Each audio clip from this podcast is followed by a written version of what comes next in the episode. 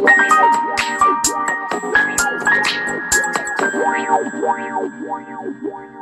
い、10月の31日、最後の30代からのコマンド入力、ハムコです。このラジオは30代に突入した社会人の私が仕事とは、恋愛とは、人生とはをもがきながらも日々コマンド入力して戦っている様をお伝えしているラジオです。本日が最終回となります。最後の回に何の話しようかなと思ったんですけど、えっ、と、私の人生の分岐点となる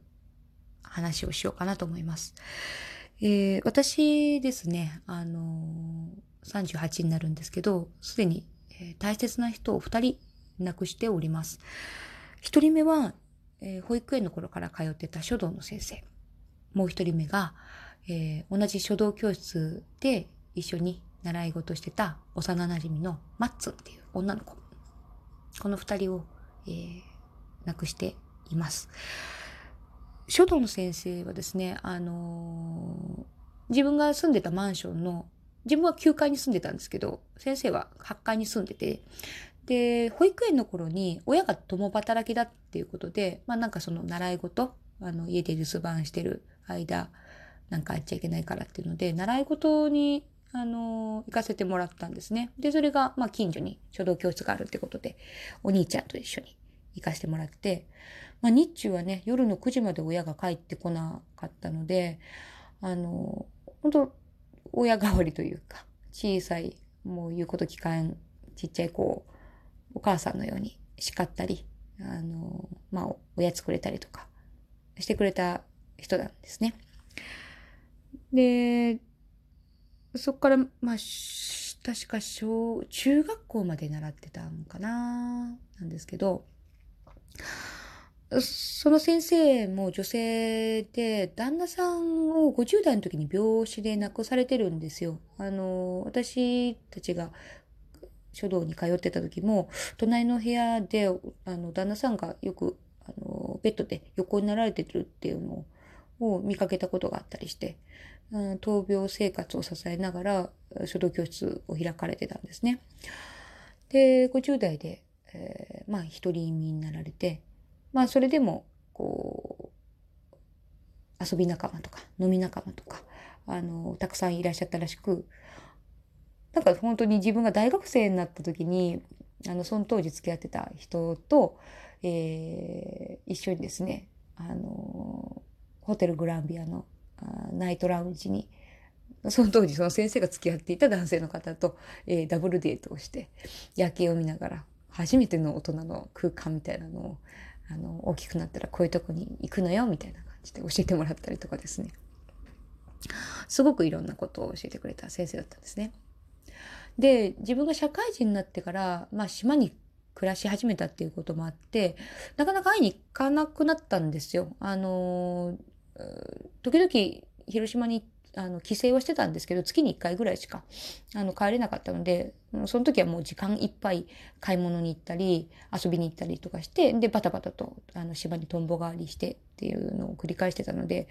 その書道の先生に、その、会いに行くとか挨拶に行くとかって全然してなかったんですね。で、家も近所だったので、まあ、会おうと思えばいくらでも会えるし、みたいな、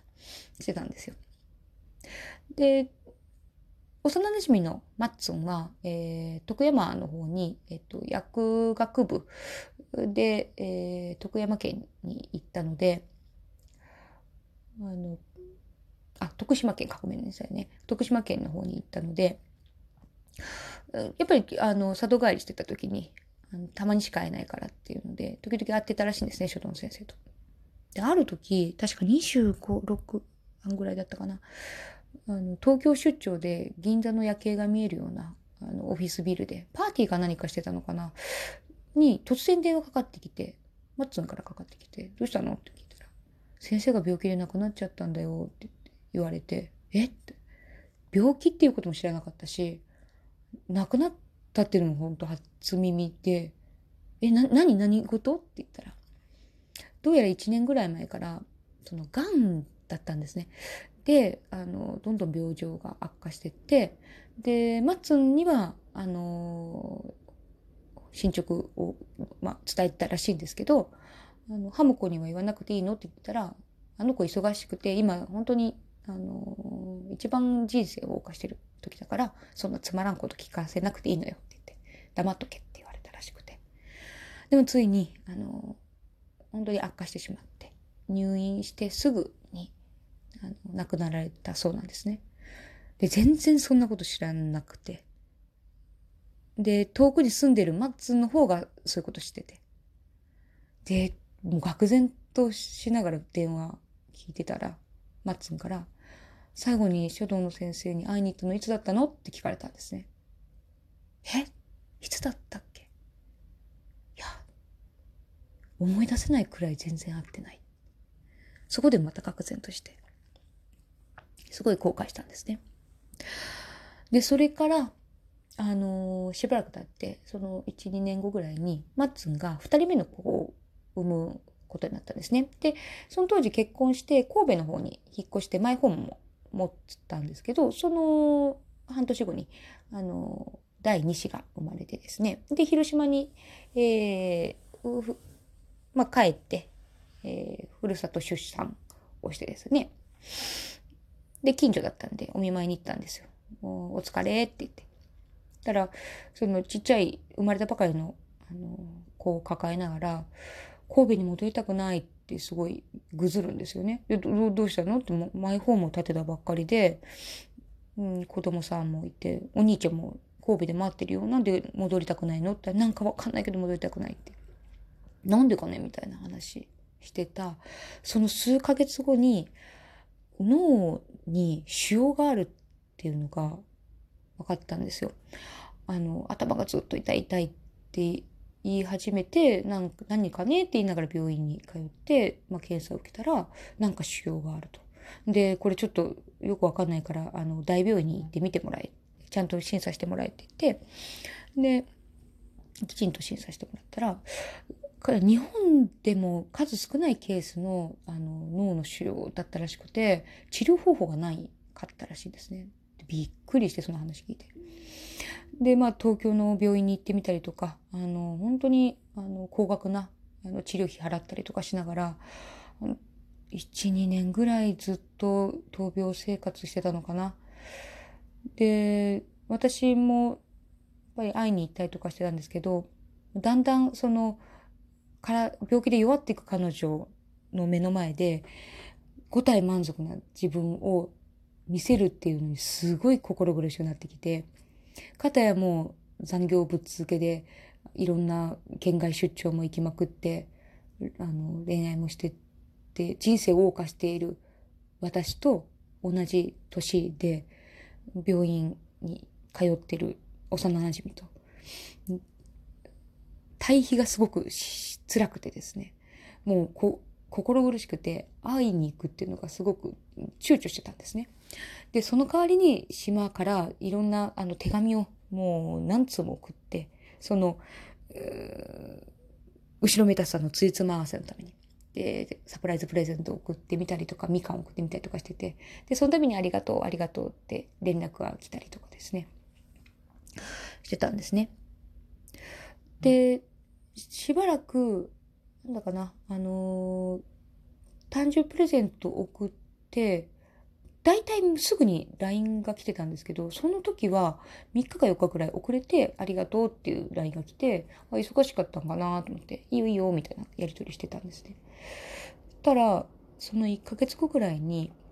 残業してた時に、あの郵便局の人が、あの、これ速達ですみたいな感じで手紙を職場に持ってきてくれて、見たら、マッツンの亡くなられたっていう知らせをですね、あの、その彼女のお母さんから手紙を受け取って、ああって思ったんですよ。そうか。結局会え会えなかったな。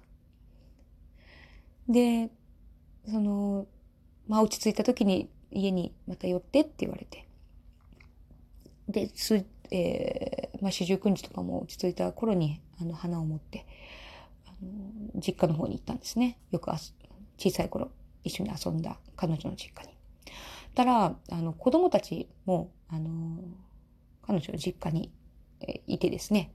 で、私が入った途端に、あ、ハモコ姉ちゃんだみたいな。ハモコちゃんみたいな感じで抱きついてきて。で、その子たちと会うの、あの、かなり久しぶりのはずなんですよ。あの、本人にも会えてなくて。なのに、名前をさっと言って、なんか、会いに来てくれたんだって言って、ああ、よく覚えてたね、とか言いながら、仏壇に手を合わせて。たら、その子供たちがその背中乗ってきたりとか、あの、かまってかまってって、遊んで遊んでって言うんですよね。で、はいはいって言いながら、まあ、おままごと一緒に遊んだり、えー、ロゴレゴ、あの、レゴを一緒に積んだりとかして。たらお、おばさんが、あの、ママの幼馴染とかがやってくると、ママと同い年だから、やっぱりママが恋しくなるのが、遊んで遊んでっていつも言うのよって、こう、まとわりついて離れないのよって言って。ああ、恋しいだろうな、甘えたい盛りだのにね、そうだねって。で、もう最後に、あのー、あったのいつだったかななんて話してた時に、いつもそのハムコから